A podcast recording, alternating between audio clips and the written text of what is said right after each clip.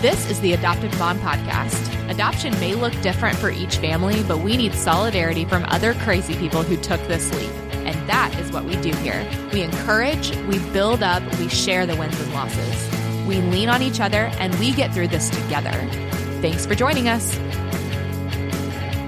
Hello, hello, everyone, and welcome to the Adoptive Mom Podcast, Season 1, Episode 9. I am Alex Fitton, and I've been having so much fun doing this podcast and bringing you stories and tips and encouragement from real life characters in this adoption game.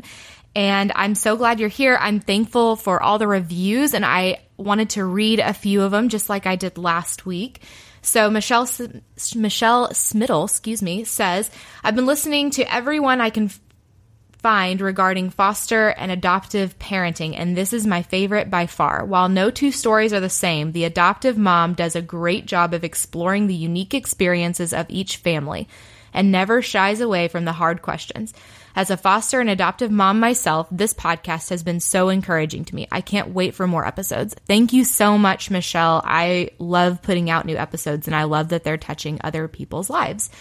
Um, this person, it's AKLX I class. I don't know how you would say that, but she or he says, After the first episode, I've been hooked. The guests and stories are powerful, and Alex is very engaging. As an adoptive mom, I feel like I should be taking notes because it is one great nugget after the next. Thank you so, so much. And A. Yayak says, I have loved every episode. Keep them coming. So if you would like to have your review read aloud or be featured, then go over to iTunes and leave a review for me. It'll only take a few minutes, even if you just do a star review without the actual words portion of it. That really helps this podcast out. And I'm so grateful to read this feedback. So today, we get to hear from Annie Martin. She is an adoptive mom of eight children. Like none of them are biological. It's insane, but they're so awesome. And all of them are young and at home. So they're still in the actual throes of this crazy thing.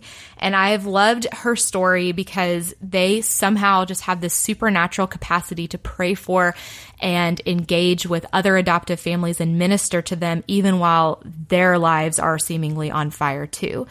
Um, she and her husband Waylon are the directors of Grace Haven Ministries. You've heard me talk about this on the podcast. Me and um, me and Michelle went into more detail about this awesome ministry. They serve to um, they serve adoptive families by just putting their arms around around them, helping them find the services they need, giving them counseling for free sometimes, and just encouraging them. And a lot of that encouragement comes directly from Annie herself. And she's just great. She's always there to let you vent. She can always take the real questions, the hard questions, and there is absolutely no judgment. And I love, love, love talking to her and Waylon. They're both just great. So today we're going to talk about some of those hard behaviors that we experience as adoptive families and how we have been blessed by God and how he uses other people in our lives to to to minister to us and to bless us and it was just such an amazing conversation and I'm so excited for you to hear it. So, let's get right to it. My interview with Annie Martin. All right, hey everyone. Hey Annie, how's it going? Hi Alex, I'm great. How are you? I'm doing pretty good. Um so I've been I'm not sick anymore, but I was sick, so that's what the the sultry voice is over here. I know that you've had some sickness in your family too, so bear with me. um okay, so yeah, tell us a little bit about yourself. How, how many kids you have, ages, name, stuff like that. Okay, I will. My husband and I um, actually met years ago probably before you were born, um, way back in 2000, way back in 2002. And we got married in 2003. We met online, um, which I think some people find scandalous, but we laugh and tell them it was our it, it's our story when they say something like, "Oh, you met online," and then they don't know what else to say. Um, so um, interesting, mysterious. It is it is kind of interesting. And we talked for a long time before we actually decided to meet one another. Um, but we met, and I mean, just instantly, we were already like best friends. And Aww. so we met, and um, I feel like we immediately fell in love. and we were married seven short months later, basically. Wow. Um, and so we we just um, had a very very small engagement, very small courtship, and have been married since um, August of 2003. So um, we started our family. We actually wanted to start a family right away, and um, struggled with infertility for several years. And during our entire time of struggling with infertility, um, just kept asking asking God for a family. And um, Waylon was working in kind of a social work role with, with children um, through a local organization as a teacher to really hard preschoolers, like kids that I, it's hard to believe that a three year old can be kicked out of preschool, but they can. and so um, he was working with like three and four year olds that um, were really, really tough. And we, um, he was being drawn to foster because he was interacting a lot with DHS. Um, several of his kids had caseworkers, and just talking with them, um, hearing DHS workers say these kids are hard to place. Um, and so he was really being drawn and filling that pull, and we were asking God for a family, and um, we both kind of came to an agreement that um, we wanted to start pursuing foster care. And we DHS lost our paperwork several times. um, That's I awesome. know, like super surprising. It took us like over a year to even be invited to our first training um, because they lost our paperwork. Oh my goodness! Um, well, and hang on. So let's let's back up a little bit. You guys, um, you guys did not train through the call, right? Like this was pre pre call in Northwest Arkansas, right? exactly. This was very pre call. Yeah. there was no, I was going to say we actually had to seek out DHS ourselves. Goodness, so, that's yeah. crazy. So you have, for everyone listening, you have like a whole bunch yeah. of kids. uh, yes, and I think we've we already do. we've already hinted that none of them um, are biological, which means none that you are, are just a really crazy person, but you're a really awesome person. so okay, so you have eight kids. Start from the top eight. and work your way down. Who who we got here? Gavin is sixteen. Hannah is 15, and biologically, their brother Tevin is 12. Um, and so we have the three of them. Um, Chloe is 13, and Delilah and Shelby are twins and they're nine, and they are biologically sisters. And then we have Truman, who's six, and Hibben will be, um, as of this today taping, he'll be three on Thursday. Wow. Oh, sweet Hibben. He and yes. he and uh, Grady are about the same age. I always forget that.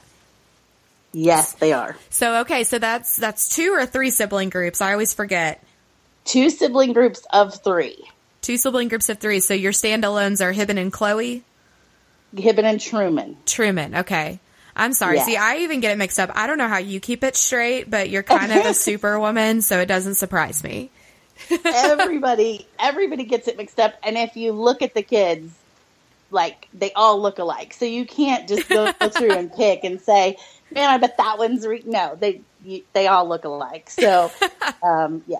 It's hannah gavin and tevin chloe and the twins and then truman's and then hibben separately Wow. Okay. And then what was the year span that you got him? Like Gavin was your first, or I mean, I'm sorry, his sibling group was yes. your first and Hibben was your last. How many years between placement was that? Um, we got Gavin in 2007 and he was our first placement. Um, and then Hibben came to us. He was placed with us just a few weeks after birth in, um, in October of 2014. Okay, so just not very long then. right. For eight kids, only seven years from seven start to years. finish. Goodness. Okay, girl. So, all right, work us from the beginning of this story. You kind of started about it, just um, how you got into the foster care business and and what. I mean, I there's so much more to this story, just about how you guys have been involved involved in the call. And I know you didn't start there, but you guys are kind of like really famous in the fall, the call community. So let's let's talk about that. Tell us your story. Well, we um we did we started fostering in 2007 and we got Gavin and then a week later Tevin came to us and we fostered them um, and for 6 months I will not lie I cried every night.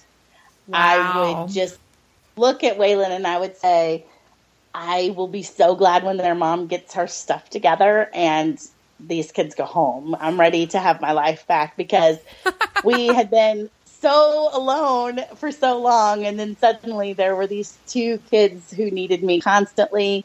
Um, and I was a little bit selfish back then. And I was not sure I was ready to be the mom that they needed. So um, for six months, really from April until September, I was just um, waiting for them to go home and for my life to return to normal. And this whole foster care thing had been fun, and then it was over, and I was going to move on to something new and find a maybe get a puppy. um, wow! And um, in September, we received a phone call. Gavin had actually gone into the hospital because he was very sick. He had um, some asthma problems and had gone into the hospital and was there for a couple of days while we were there in the middle of dealing with him being very ill. Um, called DHS to let them know, and I'm talking to the worker, and she said, "Okay, well, do you need me to send somebody to sit with him?" And I was super confused. No, we've got this. I'm pretty good at sitting at the hospital. I can take care of him. And um, she was shocked that we were going to do that, um, and that we weren't asking for DHS to come and sit with him around the clock. And and then um, she said, "Well, I've got some news. There's a um, home that's um, a group home that's opened up near where their mom is incarcerated." and we're going to send the three kids. Um, we've been doing sibling visits with our sister Hannah. Uh, we're going to send the three kids to um, live in that group home probably like when he gets out of the hospital. Wow. And I, I, we were like shocked and a little bit devastated and trying to deal with his illness and being in the hospital and getting this information. And like this ferocious mama bear just like came out inside of me. And I think it was something that I didn't even expect. Uh, but I was just like, no, that's the, these kids have never even had a Christmas. Like when I asked them what they wanted for Christmas, they were telling me what what is that? We don't know what that means. Wow. Do, do we get gifts? And and Gavin was six at that point and was like super, you know, excited about what this holiday season was going to hold for them. And so I made a plea with the area director at the time that he would give me a month to find a home because the home that we lived in in Rogers uh, was only big enough to hold us and the boys. It was two bedrooms, so Waylon and I had the master bedroom, and the boys had the spare bedroom. But they were court ordered to be with their sister if there was an open home with openings. And so um, I got a quick delay of that while we immediately started searching for a home for all of us so that they their sister could move in with us and we could keep them together and in a home with a mom and dad for Christmas, which was I felt of the utmost importance to us. And um, within within a week, I had while he was in the hospital, actually, I had secured a new house, put all of the down payments and everything we needed um, on that rental and um, prepared and started moving our family in basically oh from the hospital room. Um, we then um, notified everybody, and uh, by he was hospitalized the very last week of September, and by November first, um, Hannah was moved in with us. So Whew. it was I, we we thought we came through on our end um, and were able to uh, get them together and um, really didn't know what the, the plan was at that point. Um, we were, you know, we were in it for the long haul. We were expecting that we would keep them until they could go home or whatever the, the ending of that story looked like. Um, but we definitely wanted them to be together and um, just be in a home for Christmas. So we were very lucky that that happened, and we continued to live in that house for um, about 18 months. And during that time, fostered just a couple of kids, um, but really felt God calling on our heart um, that we needed a bigger place. Um, we ended up uh, adopting Hannah and Gavin and Tevin um, in March of 2009 and um, continued to look for a home where we could actually expand our family even more and um, really lucked into the the house that we live in now um, moved in here on um, Memorial Day weekend, the last weekend in May of 2009.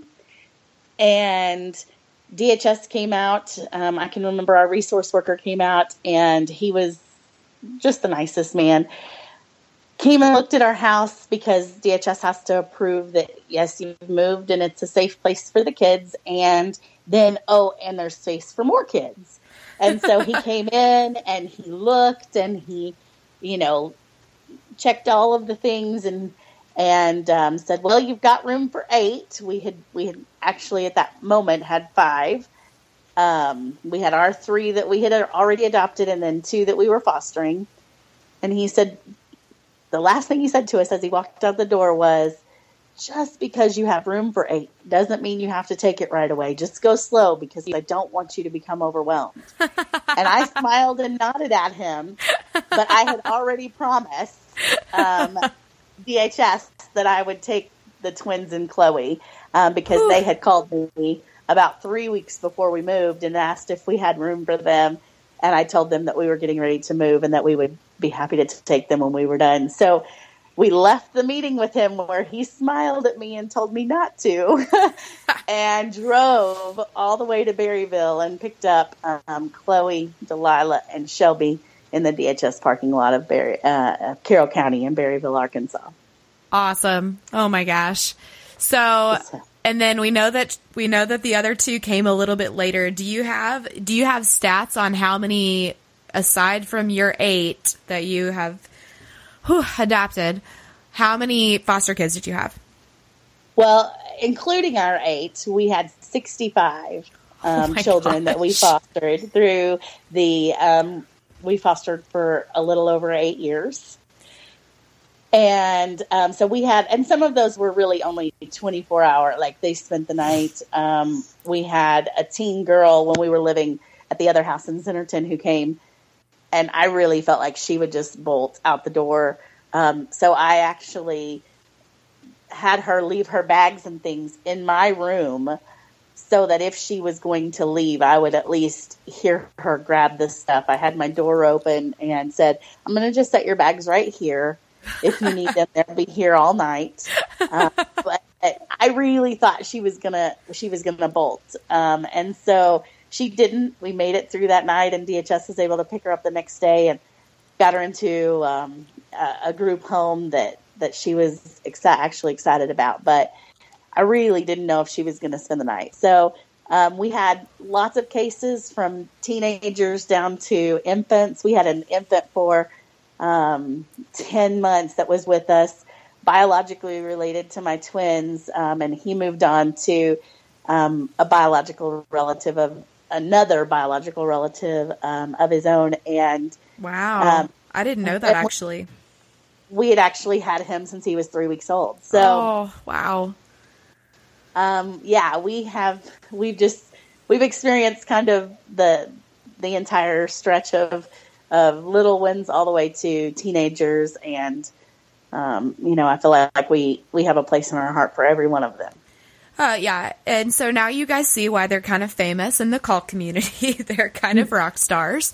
Um, and we just, I, I think that I should preface all of this by saying that, you know, for a long time, you and I had never actually met face to face. That you reached out to me on Facebook right after we got Clark. And I was like, um, please help me because I'm freaking out. and you messaged me and you were so nice and I was just I was about to just pull all of my hair out because I had no idea what I was doing and I still was naive enough to think that like all the lovey feelings were just supposed to like happen. And I was like, what's wrong here? Nothing's happening. I don't even like this kid. And you were like, it's okay. I promise it's okay. Um, and you've been able to help so many other people like that. And I think that part of that, you know, and you, you provided a nice segue just talking about that teen girl that you thought was going to bolt, but you know, you've, you've said that almost all of your children have pretty extreme behaviors, right? That's true. Yes. And I've um, always just been so impressed with you that you, you see, I know that and I'm glad that you said that you cried every day for six months. And I remember you telling me that and making me feel so much better because on the outside, it's so easy to look at you and be like, wow, you've got, you know, kids that have such extreme behaviors and we can go into those a little bit if you don't mind. But you seem to handle it all in stride. And it, it took me getting to know you a little bit more to learn how you handle that. And a lot of it is just through prayer and through support of other people. And I I really want us to get into what makes all that possible because I've just been so impressed with how you handle it. So, is that cool with you? I think that's great. Yeah. Awesome. Okay, so yeah, let's just talk about some of those extreme behaviors that you deal with just to set the set the stage for um, how you handle it. Oh gosh. Well, we've seen a lot of behaviors um, uh, from sexualized behaviors um, where we have um, t- you know, kiddos, even teenagers in our home that have crossed lines and touched other kids. Um, we actually had a moment like that a couple of years back and had to make a hotline call ourselves um, and actually step through both the side of the victim and the side of the perpetrator and work through that with kiddos that um, we had in our home at wow. the time. And um, you know, I can say that everything we've done, we have an amazing pastor and his wife who, um, you know, would drop anything to come pray with us.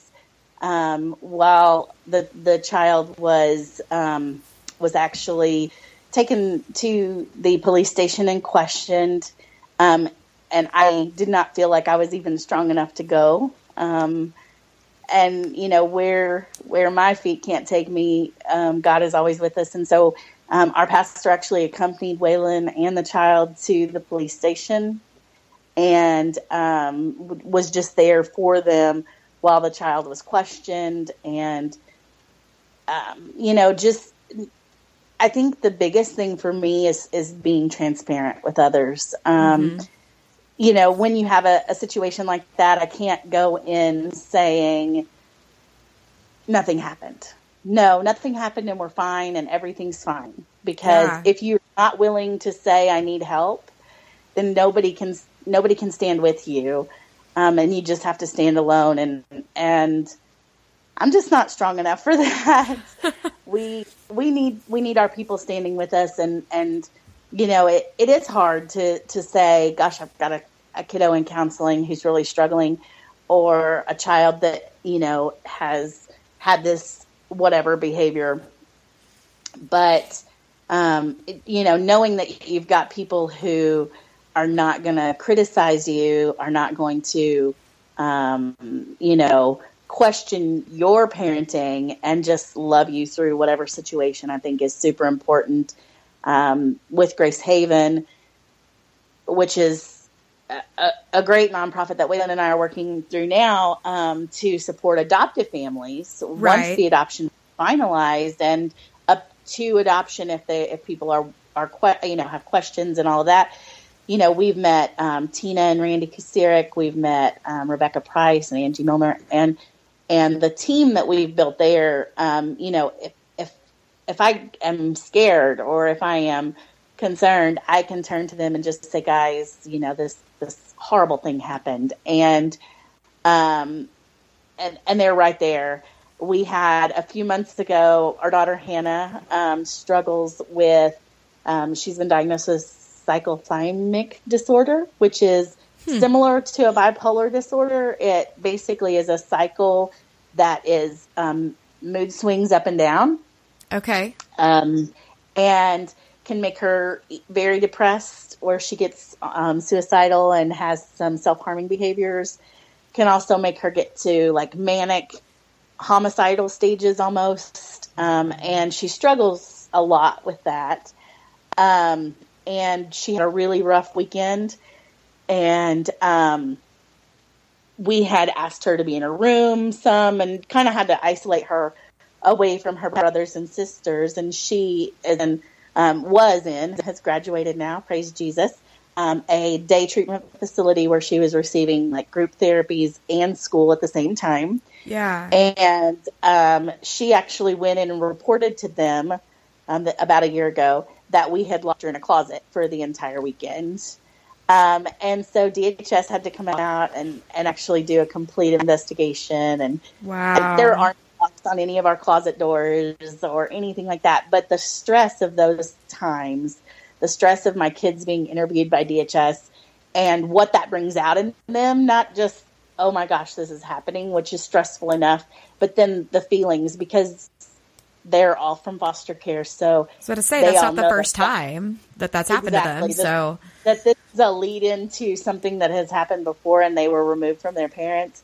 The behaviors that that then escalates is it's just hard, and um, you know we've walked through so many hard things, and I think I keep my positive outlook and um, have been able to to have a positive outlook for it because we are so passionate about helping people who are in foster care, who are in adoption. Right. We worked with the call, I think, like you said, for the longest time. Um, and uh, now we are working with Grace Haven. And with every single, you know, every time we hit one of those roadblocks, every time we hit a barrier, whether it's a child's behavior, whether it's a call from DHS that they're coming to investigate our home, I, I can look at those things and say, I really feel like God put us here because there's going to be a parent who is going through this and they need to know someone else has been through these steps. Oh, yeah. And knows those feelings because if it, it's so, it's hard to describe the feeling when you get a, next to another mom and you say, This has happened, and they can say, It happened to me too. Well, and I think that that's, I mean, and I want to get into Grace Haven later, um, but it, I'm glad that you brought it up because I think that it wouldn't be possible. I mean, you were talking about Tina and Rebecca and Randy and all of those people, but I think that I think that your transparency led the way into those relationships because you you have been that and I think that that's so important. You have been that transparent. You have been that that shoulder to cry on for moms who just feel like they can't do it anymore. And you know, you wouldn't be that if you weren't transparent. You wouldn't be that if you weren't able to have walked through if you hadn't have walked through those things and had those experiences to share and been willing to share them, then, you know, where you would just you would be a great adoptive mom, but now you're so much more than that because you're able to be that resource.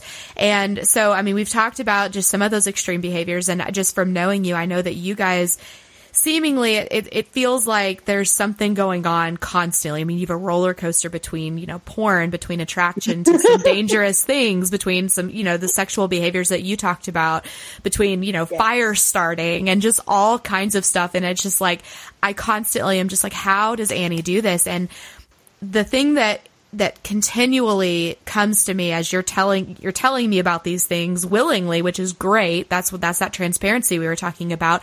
And the word prayer is just constantly on your mind, on your, you know, in your texts and on, in your, out of your mouth on the phone and everything is just constantly talking about how you're praying about it. And I wish that I, I wish that that came more naturally to me. And I, I've been getting so much better kind of with you as an inspiration, but how, um, let's talk about that a little bit, uh, but just about leaning on God for every little thing because it feels like, it feels like those walls should have come crashing in on you guys a long time ago, but they haven't. Why? Why is that? Well, and I, I completely agree with you. It is it is prayer, and it is we have seen so many acts of God's love toward our family. Uh, I just, I wish I could tell you about every single one of them. I, from the moment that we stepped into this house and knew that God handed it to us, not because He wanted Annie and Waylon to have this house, but because He wanted it to be used for for something greater than than anything Waylon or I could do. Um, from um, you know, we had a church pull up here. Um, I was actually very sick with pneumonia. It's been almost two years ago. It will be two years this Christmas. And um, the First Baptist Church Rogers uh, sent a team out a couple of days before um, with some goodies for our kids. And um, we didn't realize that they were coming and kind of were having a tight Christmas anyway. And um, they just showed up with a bunch of wrapped gifts for our children. And so we were wow. pleasantly surprised and we were just like in awe of God's goodness. And um, two days later, or three days later, um, a man shows up on our doorstep and rings the doorbell. And I was I was literally sick in bed. I didn't realize that I had pneumonia, but I was very ill and just trying to get through the Christmas season. It was the day before Christmas Eve, so December twenty third and um, just wanted to get my kids through Christmas before I went to see the doctor or anything. And um, uh, the doorbell rings, and Waylon goes to answer the door. And a man is standing at our door and said, Hi, I'm the pastor, and introduced himself. And, um, you know, is talking with Waylon. And did you get the gifts that we sent for your family? And Waylon is saying, Thank you. And um, you know, in his mind, this is really impressed that this pastor came to check on us. And um, the pastor hands him an envelope and a set of keys and said, Well, we heard. Gosh, I'm going to try not to cry. Oh, girl, um, it's okay. we we heard that your family has been struggling because you have adopted or are in process of adopting eight beautiful children, but you don't have a vehicle that'll get you um, two places together. And our church has purchased you a van. Wow. And um, they gave us the keys to the van and the bill of sale and the um, the a check for the taxes. They'd already called and had the taxes figured, and um, it, it was just blessed upon us. And um, it was it's just so funny because I feel like my husband, uh, you know, sometimes you forget how important that that prayer is, and just affirming that God is going to give you something. And that year, um, you know, seemingly insignificant, but not really. Um, we had been contacted by um, a member of the Project Zero team, uh, Michelle. Project Zero. She, we love them. Yes. Well, and, and Michelle is on the podcast too. Oh, awesome! Yes. Well, she um, she had reached out to us and said, "Hey, um, we know that you've adopted a couple of teenagers, and we've got some some tickets to an Arkansas football game, and would you like to go?" And Waylon was just like, "Yes, this would be awesome." And and he thought, "Man, Gavin and I could just have such a bonding moment." because Gavin had never been to a Razorback football game, and we certainly couldn't have afforded to take him. And so he was real excited. And then she called back and said, Hey, we've got a couple more tickets. And so he was going to take a couple more of our kids. And he looked at me one day because I was a little bit, I'm just going to say it, I was a little bit jealous. and um, he said, You know, one of these days, God is just going to allow us to have one of those, um, you know, a, a, booth or you know one of the the enclosed um, spaces at the at the football game. We're going to yeah, get to watch yeah. the football game together because you know skybox. There we go. Anyway, he says uh, because that's the only way we could take all of our kids with their sensory needs, with their Truman. My gosh, he's like Houdini. we, we haven't even got to talk about him yet, but he is like totally an escape artist. Um, and so he's like, this is the only way we could watch together, but I know God is going to do this for us. And he said, I just feel it. And so we start, like, we would talk in um, over the next few weeks, like, well, when God gives us that, then we're all going to go. We would tell the kids this, just affirming, like, God is so good to our family. When he does this, we'll all go to the football game. But you know, this time it's just, it's going to be Hannah and Gavin.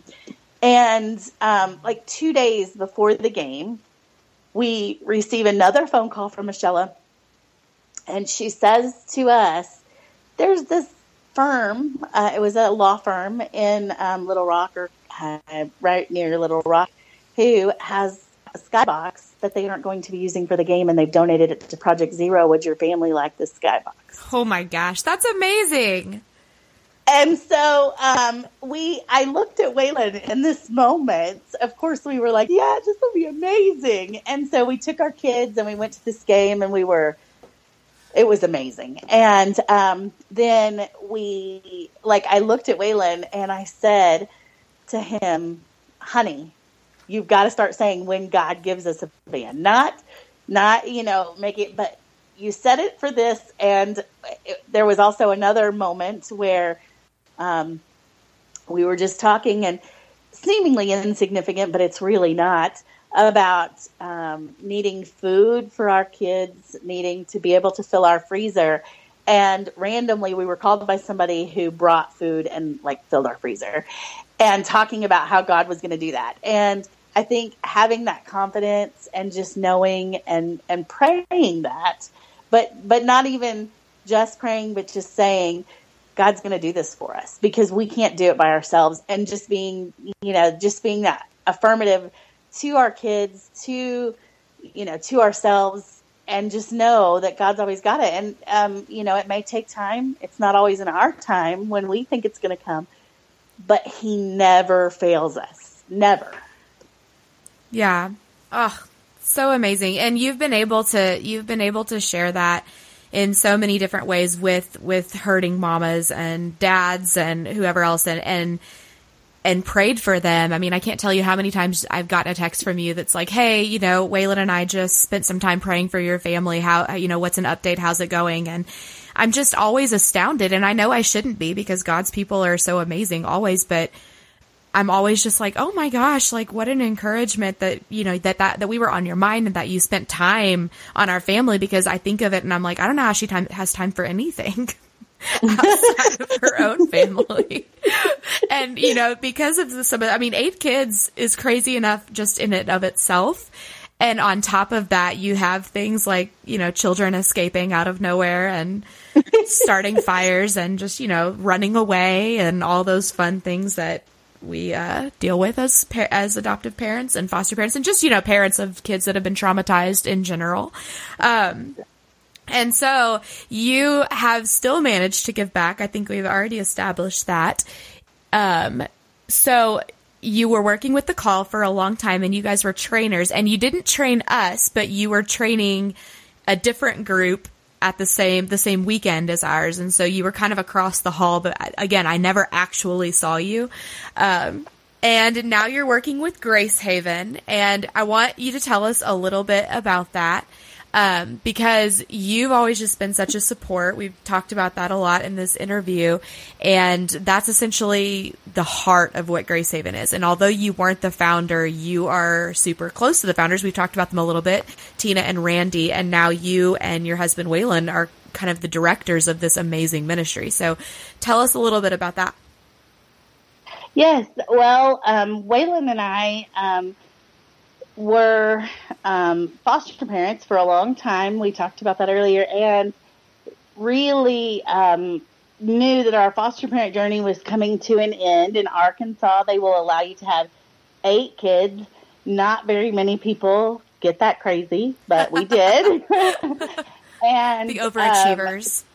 Um, oh yeah, exactly. We're overachievers. So we got to that eighth child and knew that we were coming to an end in our foster parent journey and um, really started feeling God just tug at our hearts about um, the adoption community and, and kind of what resources were out there for adoptive parents. And um, I started doing some research and I really kind of got Waylon involved in doing some research.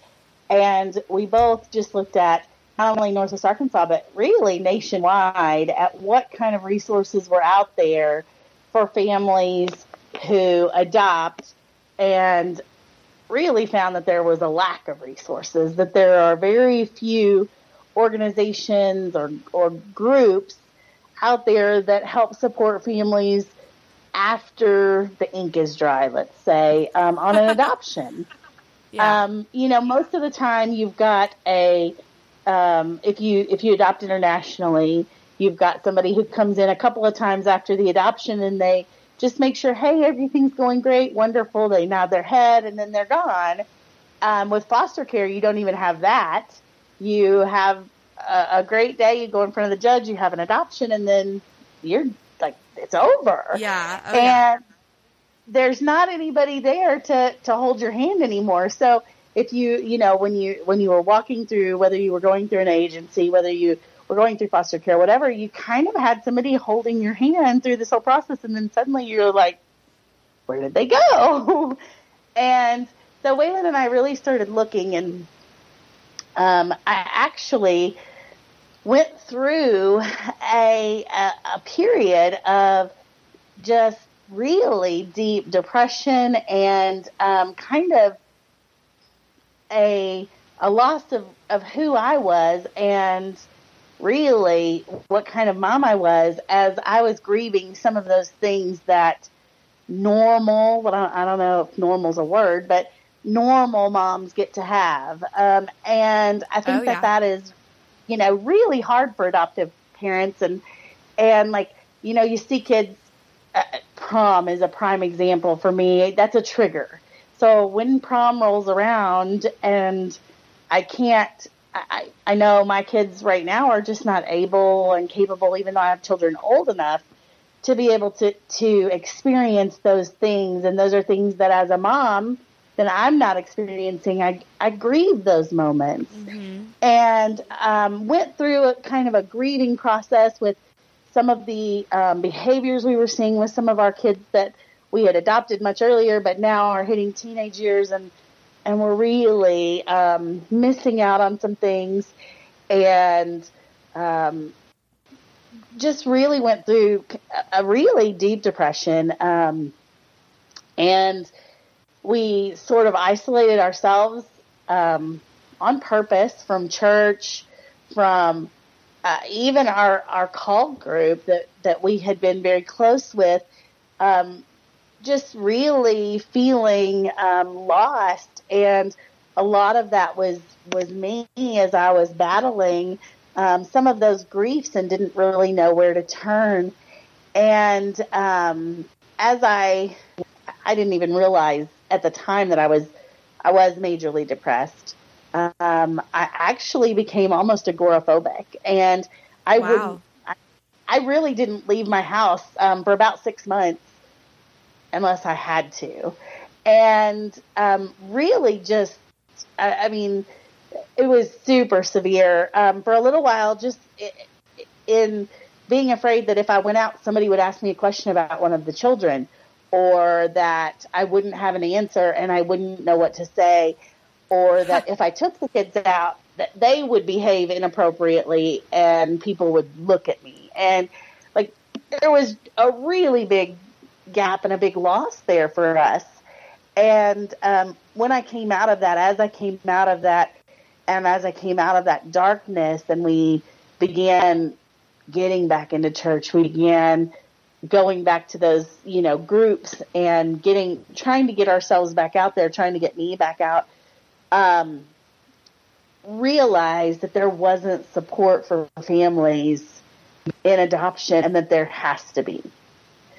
Um, and so we, in, in going through this, this really hard time, um, met with Tina and Randy, um, after we, basically wanted to just know where their hearts were because we didn't want to step on their toes, but we felt like God was, was saying to Waylon and I that there had to be an organization for support of adoptive parents. And so um, we, we asked to meet with them. They were relative strangers to us. They were Facebook friends and not really um, any other interactions that we had had but we knew that they supported adoption and we knew that that was part of their heart.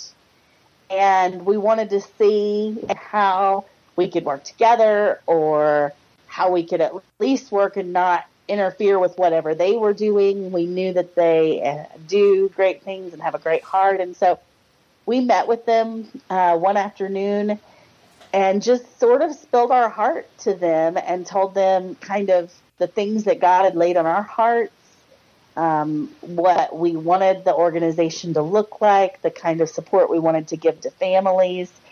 And we left the meeting, both Tina and I, in tears because it was um, for her uh, just hearing what God had placed on their heart 10 years before and us being able to to to mirror that to them and have that same image on our heart from God.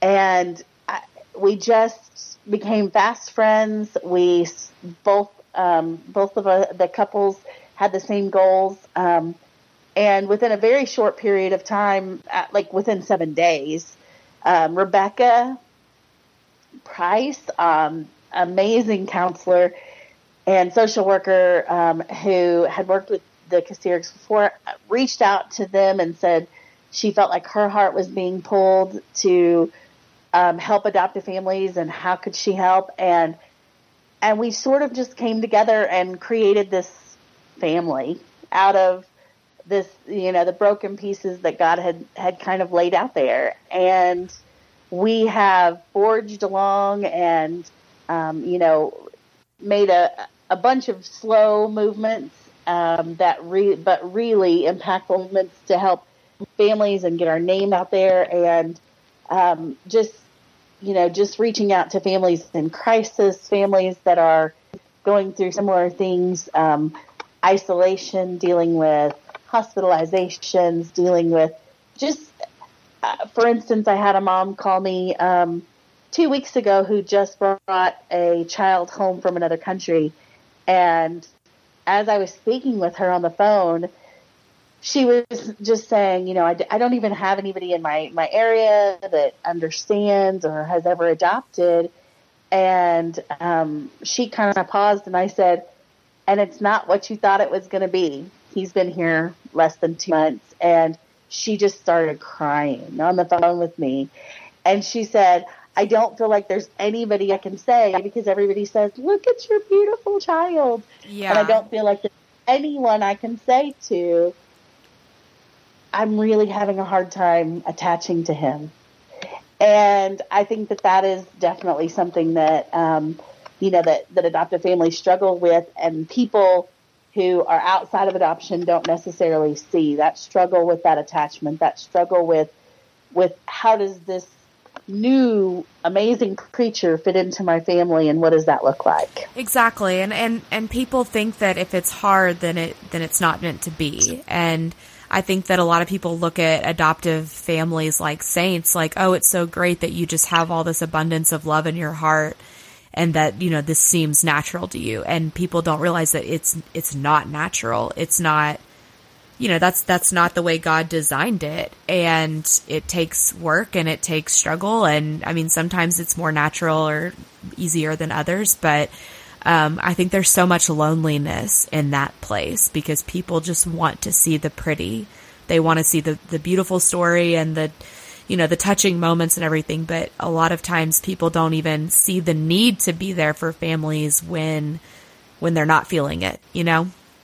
Yes Yes, and we see that all the time, um, even with families like you know a family their own biological family not understanding like um, an adoptive mom's own mom and dad don't see and and are not able to grasp the adoption in the same way and so you've got you know, this mom and this dad who are out here in this really hard spot trying to attach trying to work on bringing the the you know unity to their family. And they've got other family that they've relied on for their entire lives that now don't understand. And and it can be very isolating. It can be very lonely. And mm-hmm. we at Grace Haven you know it's our passion and our mission to make sure that families are not alone um, there's so much help out there there are so many counseling places places that you can get a child into that provide help for a child, and we want to do those things too.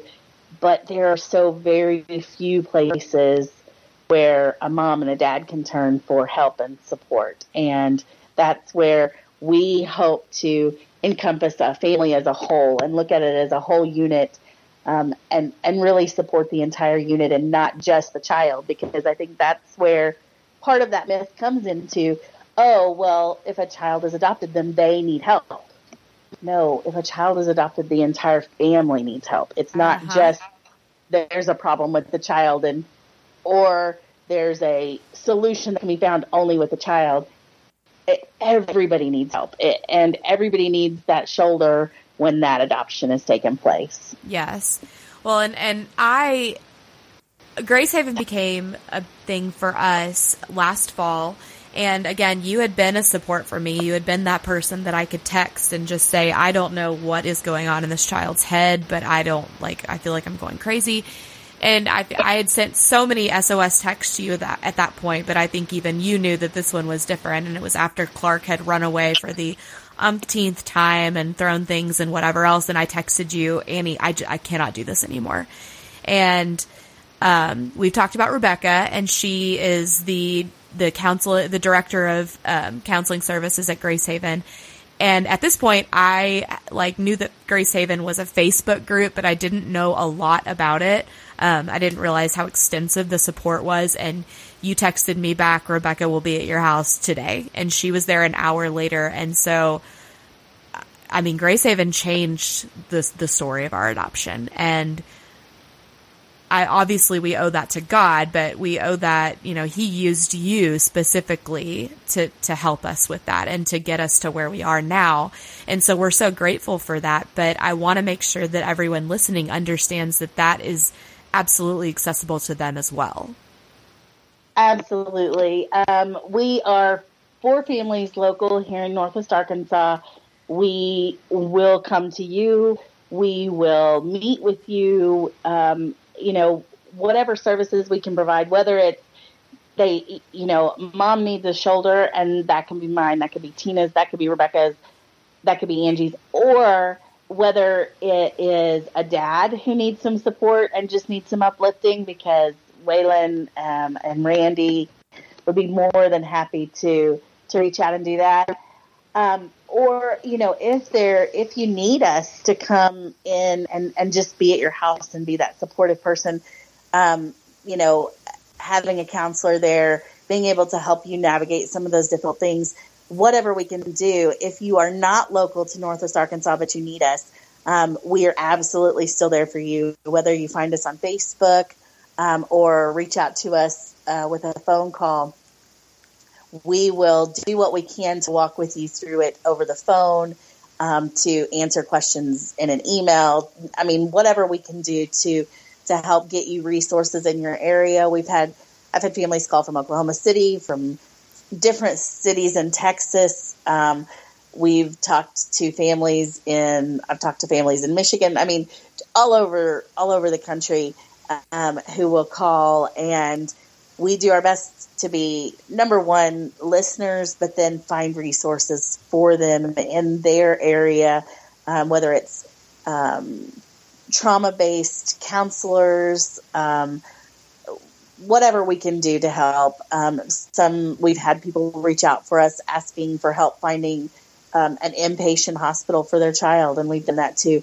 Whatever we can do to help the family find the resources that they are currently seeking, um, we're going to do, and um, just just be there however we can for any family that has adopted. Yes, and I mean that's our story as well. You you, I mean Clark is currently not living in our house, and that's, um, I mean, I say that's thanks to you, and I don't mean that in a sarcastic way, but I just mean like it. It took a long time for us to realize that there were options, and you were the one that pointed us in that direction. And I mean, we're eternally grateful to you. But I think that I think that such an important key to this story is just how you turned you know, you, now you're doing this, I mean, professionally, I guess we could say, but this started with you just doing this because you, because you did, you know, because that's just what you did. And, and I look at you and I think, how does this woman have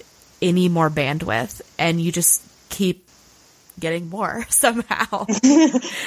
well, I, and I do. I mean, I I think my husband he is wholly supportive of me. I I started this before my, my professional career. Um, I was actually um, first a workers' compensation adjuster for Walmart, working um, with different within different states, um, handling work comp claims, and I'm very customer service oriented. And that was very much like a social work position. You talk to the the person who was injured, find out what they need, get them the treatment they need, and close their client. You know, and and so it was very um, social work, but also customer service oriented. And I left my job. Um, I became a manager. I had worked my way up. I worked there for many years, and then left my job kind of abruptly, um, and wasn't really expecting to leave my job, but just had some negative feedback when we started expanding our family, and had um, I missed some time from work, and just really had kind of a struggle with all the time that I had put it in, and then um, having to miss and and having to try to find that work life balance, which is really difficult. And um, in that struggle, I decided to just stay home and see if we could make it. And we weren't um, we weren't really expecting that, but I I just made a decision, and my husband supported me one hundred percent. And when I came home, I was bored out of my mind. I needed somebody to talk to. And so um, when DHS came in and did like a, a, a brief, um, oh, just like a, a, the area office came and did like a, um, quarterly review of my home. They brought in the area director, which was super strange, but um, she wanted to come into some of the homes with eight kids and see how they were doing. And so they brought her to my house. And as I was visiting with her, I suggested that they find um, mentors for new foster parents because I felt like that was so important. And I told them that if they ever had any foster parents that needed it, that I would always um, be available for questions and and just talked with them. And at the time, they um, said, "Hey, there's this new organization called the Call, you should call them and see what happens. And so I sort of fell in line because of my passion to help others. When we had struggled through that first two years as a foster parent and had kind of then down our stride of this is what court looks like and this is what and so I feel like it really has come natural to me from the beginning, from my way back when I I did workers' compensation claims to wanting to just mentor foster parents so they didn't fall into this sticky trap of not understanding the court processes and not understanding who played what role, all the way to now where I am in wanting to make sure that adoptive families um, have 100% support and and I, I truly do. I, I owe that to my husband and you know my kids um, even tonight, I was doing some work for our upcoming um, adoptive moms retreat that we're having for Grace Haven.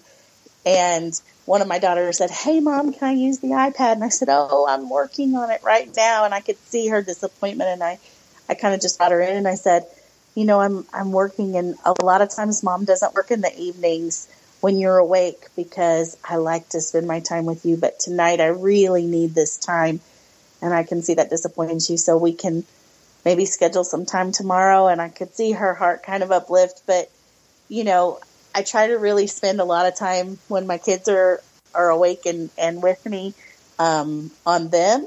And they don't even necessarily know unless I'm taking a crazy phone call or something that there's even happens. anything. right. It does. But they don't even realize that there's crazy going on in the background a lot of times I work um, a lot of times after they've gone to bed and then before they wake up and during the day while they're gone um, to try to get as much done as I can and, and to help and support families as much as I can in that time so that I can spend a lot of quality time with them in those few short hours that we have between the time they get home from school. I, I said few short, they seem long some days. Is it that the, the truth? you know, the time they get home from school to the time that, that we go to bed, um, I really try to focus on them and, and, um, I, if it wasn't for their flexibility and Waylon's flexibility and support and just, you know, he sees my vision. If I say something crazy like, man, I think we should tie a purple balloon to our house and see if it floats. He's like, okay, I'm in. Good guy, that Waylon. he um, always just seems to support me. So yeah. Um, okay, so what would you what would you say to that mom who who's exactly what like what we described? She's she's feeling um, really lonely because people keep giving her praise that she doesn't feel like she deserves, and she doesn't necessarily want to hide how how she really feels, but she feels forced to because she because of that pedestal that she's on and she doesn't feel like she even can be transparent. What would you what do you think is the first step to to to climbing out of that darkness? Well, I think I think the first step um, it's twofold. Number one, if if she doesn't feel like she can be transparent anywhere, she needs to call me because I am 100% going to say I feel like I feel like God um, just speaks life into me sometimes, and so when I'm talking to these these moms, I can say, you know, what are you feeling, and I can I can get them to to really um, open up to me, and so if she, if she can't um, talk to others, please call me. Um, I am I am available 24 hours a day. I do not turn my phone off at night. Um, I I've answered phone calls at two o'clock in the morning from from moms that were in distress and had kids running away or had something happen, and and I want to be there. So um, that is besides taking care of my family and having this beautiful, crazy chaos of a life. my passion is helping moms, and so if they if she can call me, call me. Um, and I think if not, um, really, really turning within to um, find out why she doesn't think she can be transparent, but even not as much why, but there's got to be one person. Is it your pastor's wife? Is it your your mom? Is it your grandma? Your great aunt? your best friend from college, there's got to be somebody that you trust with your whole heart that you can talk to because I think that is the first step, being able to find one person. And once you've got one person that you truly feel confident in talking to, it makes that story easier. And I mean, it's never easy to say, my, you know, my 15 year old child sexually abused one of my other children, but sometimes you have to say those words and being able to say those words, talk to somebody and, and get, you know, just even a hug. there, nobody, nobody's going to have all of the answers for you. I'm not going to have all the answers if you call me, but I will always have a listening shoulder. I would, I meet people for coffee. I have breakfast I share in their joy when they I it's crazy to think that finding an inpatient hospital for your child can be a joyful time because it's also very sorrowful. Your your child's no longer living with you. We have one child right now in inpatient hospitalization and it is hard but there's there is also joy there because you see that you are not crazy. You are not making these things up that somebody else, a doctor, right. a counselor, can see that your child needs this treatment too. And so even in that brokenness of that situation, there is also great relief and great happiness that finally I may be able to get some answers. What if this is what leads us to the end uh, of this child finally being able to be a productive member of society when they're 25, 30, 35. And, and, um, you know, those are, are the moments that I, I want to be there and, and help the moms, um, rejoice in those moments help them through those hard moments and, um, you know, be able to just, even if they just need me to walk the walk. I know we talked about earlier when um, Hannah made a report to DHS and DHS came into our home to do an investigation. And I called um, or t- messaged out to Tina and Rebecca and just said, uh, this horrible thing has happened. And they were at my house within the hour. That's amazing. Um, just solidarity and, and, uh, you know, they, there wasn't anything they can do. You can't stop something like that when it happens. And I really didn't want to. I wanted this to go through and I wanted, you know, I wanted DHS to be able to look at it and say there was nothing there. And, you know, to be able to say, look, there was nothing. But at the same time, um, you know, knowing that, that I had people there that would just come, that would just sit and just be with us is, it's life altering to know that, that there are people out there. And that's what, that's what Grace Haven is. That's what, that's what I am. And that's who I want to be for any adoptive mom that's struggling, any adoptive dad that's struggling, any family that um, needs us. We want to be there for them. Yeah. Oh, such good stuff, Annie. So, and, and honestly, I mean, just back to that, that, um, figurative mom that we were talking about, I think that we've, ta- I mean, just, you know, outside of this conversation, we've talked about Grace Haven being, um, you know, being multiplied into different areas and states. And I think that that starts with, with moms who are scared to be transparent, who are scared to tell people what's really going on and getting to the point where they can, where they can educate people on what it's really like. Because just because it it's hard doesn't mean that it's not worth it. Doesn't mean that you should quit yeah. or that people shouldn't try. Um, and I think that that's a that's a grieving process and a learning process for every adoptive family.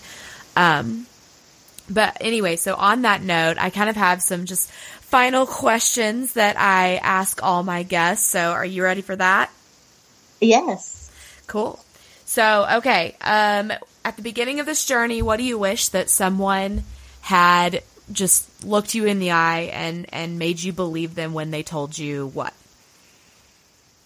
I wish truly that I, um, that somebody would have said, you know, take some, take a vacation with your spouse before you start this. Whether, and, and I don't even think that necessarily applies only to adoption, but to having kids in general because it does change your life so much. And Waylon and I were so wrapped up in our loss of fertility or not not being successful in um, having a baby biologically and that grief that that belongs with that that we weren't even thinking about going and doing something just for us. We just dove straight on in. And I really do um, gosh, I miss time alone with my husband. And I don't think that you ever get that back until they're grown and maybe not even then. oh, true that. Okay, so that's a, that's a good one. I haven't. I mean, it makes a lot of sense, but I haven't had any guests say that yet, so that's awesome. Um, all right, so what is something that you wish you had done differently aside from not taking a vacation with your husband? yeah. Um, I for me, we we have this beautiful family, and it pains me to say this because I don't ever want any of my children to think that they are not loved because they are such great treasures. But we ha- we we got these kiddos when they were young.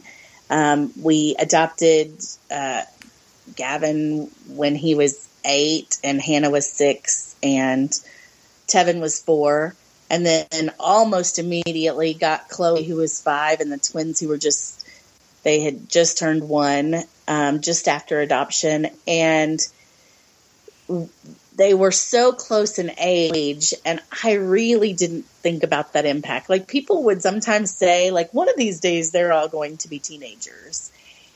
And we would laugh and say, yes, they will, and everything will be fine. You know, we'll, we'll have had them for 10 years by then. By the time they start turning into teenagers, it's going to be okay. And like life has hit us so hard. We have had just I can't even describe the roller coasters over the last few years as our kids have become teenagers, as they've developed hormones, as they've gone through those grieving processes because when they do develop those hormones and they are crazy raging teenager hormones, they also grieve a lot of those losses again where they lost biological family, where they don't understand how they don't know who their biological dad is. Maybe they know who mom is. They there are lots of losses and lots of griefs that they go through. And I really, really wish that we had just maybe taken a breather after we adopted the, our first sibling group and um, not adopted or not maybe taking kids quite so close in age because they have put us through the ringer and um, I love them each dearly, and I know that this time that I am putting in now, I pray every day that it is going to it is going to grow some fruit, and that um, you know that they and I see it. Um, there are moments that uh, my 15 year old daughter will come and just give me a hug and be like, "Mommy, I love you," and Aww. Those moments just melt my heart because I'm like, thank you, Jesus. She doesn't say she hates me today. Which is a real because, thing, not just for you, but yeah. that's not uncommon. She says, she says, I hate you way more than she says, I love you, I think. And I, I do think that that is not uncommon. I mean, for any teenager, much less teenagers who've been through trauma. So I think having so many teenagers this close together, um, uh, when they were younger, I felt like, oh, we're we can get through this, and now I'm like, please tell me when this is over, I'll maybe I'll open my eyes again. oh goodness, that's awesome. Okay, well, good stuff. Good stuff. Um, all right. So, what is your favorite way that your tribe supported you? And I feel like we've talked about this question just within it, but maybe if you could nutshell it for us. What's your favorite way that your tribe has supported you? And also, what is a way that maybe you felt hurt or not supported despite good intentions or not good intentions, just whatever? Oh, well, I, gosh, I feel like, I mean, from just all, always our needs are always met. Um, people who have come to us and, and helped provide, um, uh, you know, on multiple occasions. Um, we've had kids for so many years now, but um, just come out and, and provide Christmas. We took two little uh, boys one um, one year, two days before Christmas, and just had I, I just like put out on Facebook, well, we got two new additions. I'm not sure how we're going to do Christmas, but we're going to make it work. And within hours, I mean, there were people flooding my house with gifts, with gift cards, with, I mean, everything to make sure that the, that those boys had, um, a Christmas equal to no other. Wow. And, um, you know, I just, I feel like those are those amazing support things that happen where people just, see a need and they just fill it. Um, one year, I don't, I can't remember even what year or what it exactly looked like, but, and I still to this day have no idea. But Gavin was about maybe 10, so six or maybe even seven years ago, answered the front door because I was holding babies. And it was almost Christmas. You You're right, holding lots of babies. And um, it was almost Christmas, and the the person at the door said, "Are you a Martin?" And he, Gavin said, "Yes." And he said, "Great, this is for your family." Um, and Gavin said, "Okay, let me get my mom." And he said, "No need," and was gone, like immediately gone before I could even get put the babies down and get to the front door.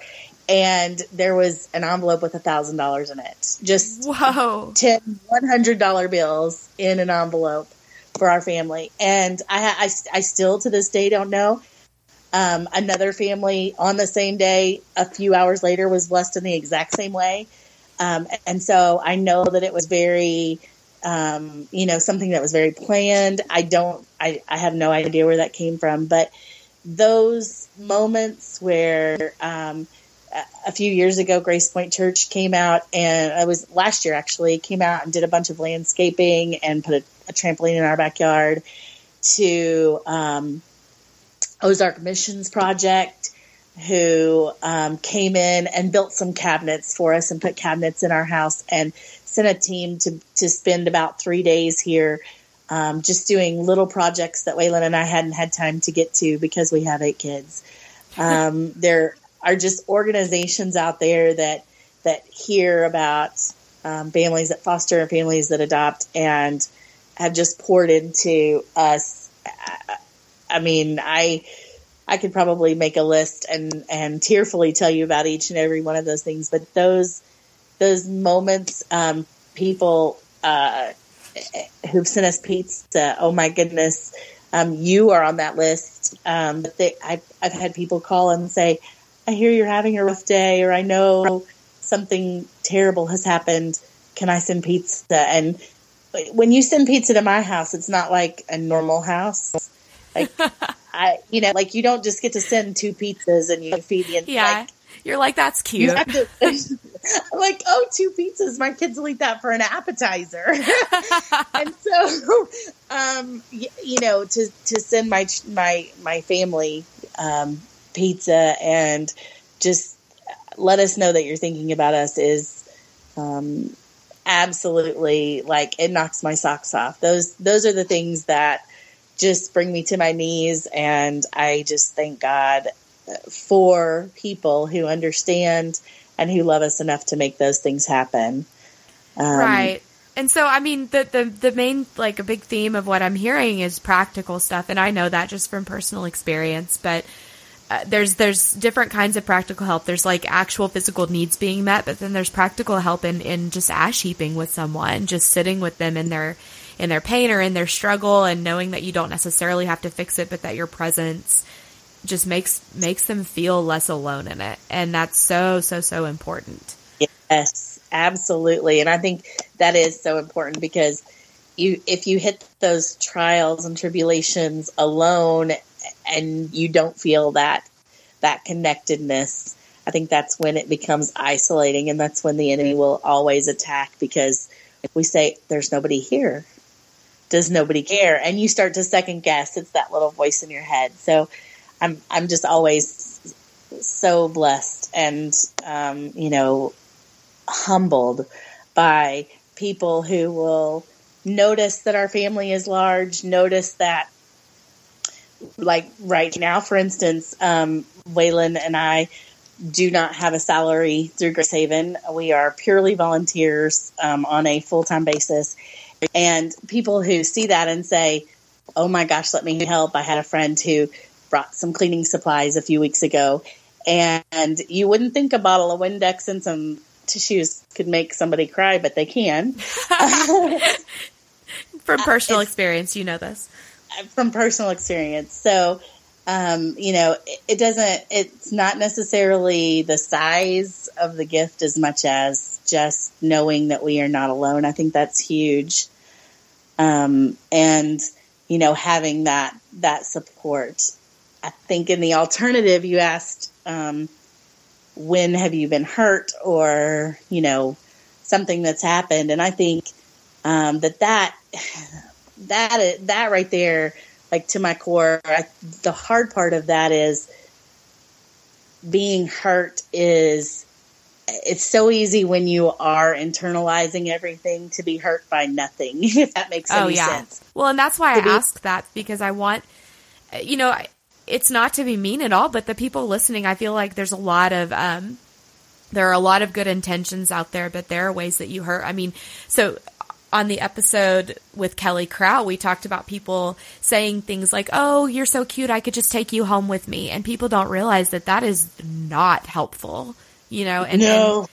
and and and it's it's totally great intentions. All they're saying is you're so cute, but they don't realize that what your kid hears is like, oh, maybe I get a new mommy today. Who knows? Like, it's just all up in yes. the air. And so it's things like that that I just, I feel like support systems want to know this. They want to know what they're doing that might potentially have an opposite effect of what they want.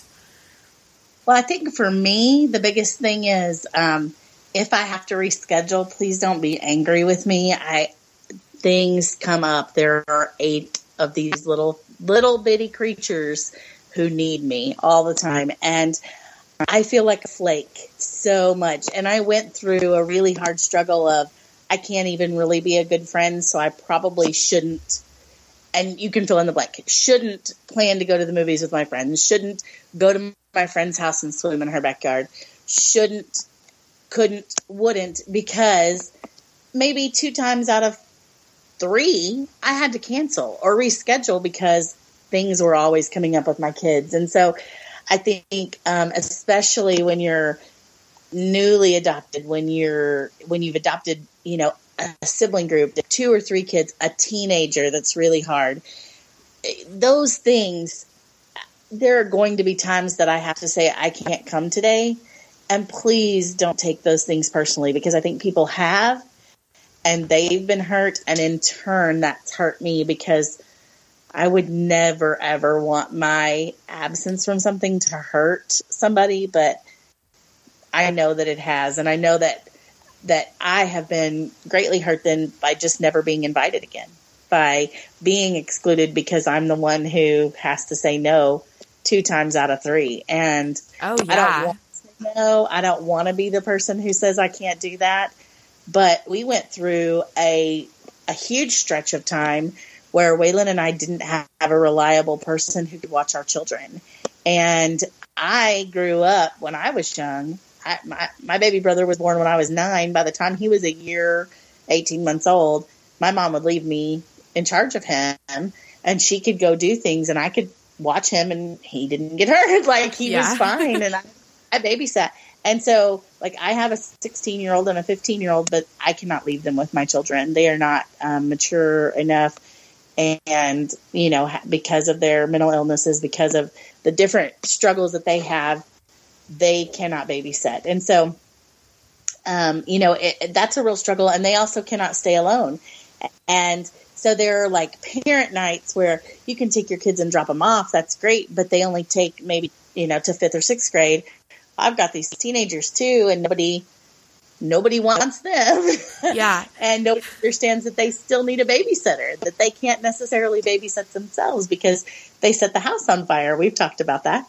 So um, that's a you thing. Know, it's a thing and it's a struggle because I, I do have to say no sometimes. And it's not that I want to say no. I want to be involved every time I have the chance, but, but having eight kids, having kids with special needs, um, having kids with mental health issues, all of those things really don't allow me to get out there and um, do every single thing I want to do, and have cost me some friendships, have uh, really hurt me, and you know, rather than me being able, and and that's where I've become transparent, rather than me being able to be transparent back then and say, we're really struggling and I'm probably not going to be reliable for the next six months or whatever while we struggle through this. Um, I just would say, I can't today, sorry, and then wait for them to stop inviting me. And um, right. I'm not that person anymore, and I'm, I'm so glad I'm not. But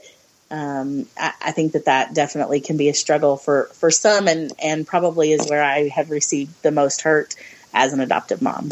Yeah. So, I mean, maybe the good intention is people just think that they're leaving you alone or backing off to give you more space and and they're not seeing that it's not that you want more space. You know, what you need is for them to them to help bend find a babysitter. right. Or them to bend a little bit so that you don't have to uh, or so that you don't feel isolated. And I, I mean, I feel like every adoptive family has experienced that, myself included, where there's friends that are just like, oh, you're just so busy. And I'm like, I'm not busy. I just can't leave my house. So why don't you come to me? You know? Yes, exactly. Please come to me, but do not judge if my floor is messy. uh, I feel like that should just be a banner over over everything. Exactly. Um, okay, so I mean, we've talked about so many good practical advice things.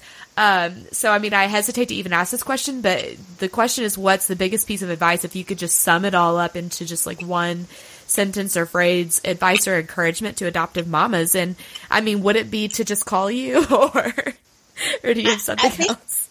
I think absolutely, just call me and and whether it's me, if they if they feel comfortable calling me, and please, I am super not scary, so please feel comfortable calling me. But if you don't finding somebody to be transparent with and having somebody you can you can be truthful with and um, you know and just ask say hey i need no judgment here but i do not like my kid today. And and being able to say those words and then hopefully you're going to have be able to say those words to somebody who turns around and says to you it's okay and or gives you the exactly because you exactly. said that to me before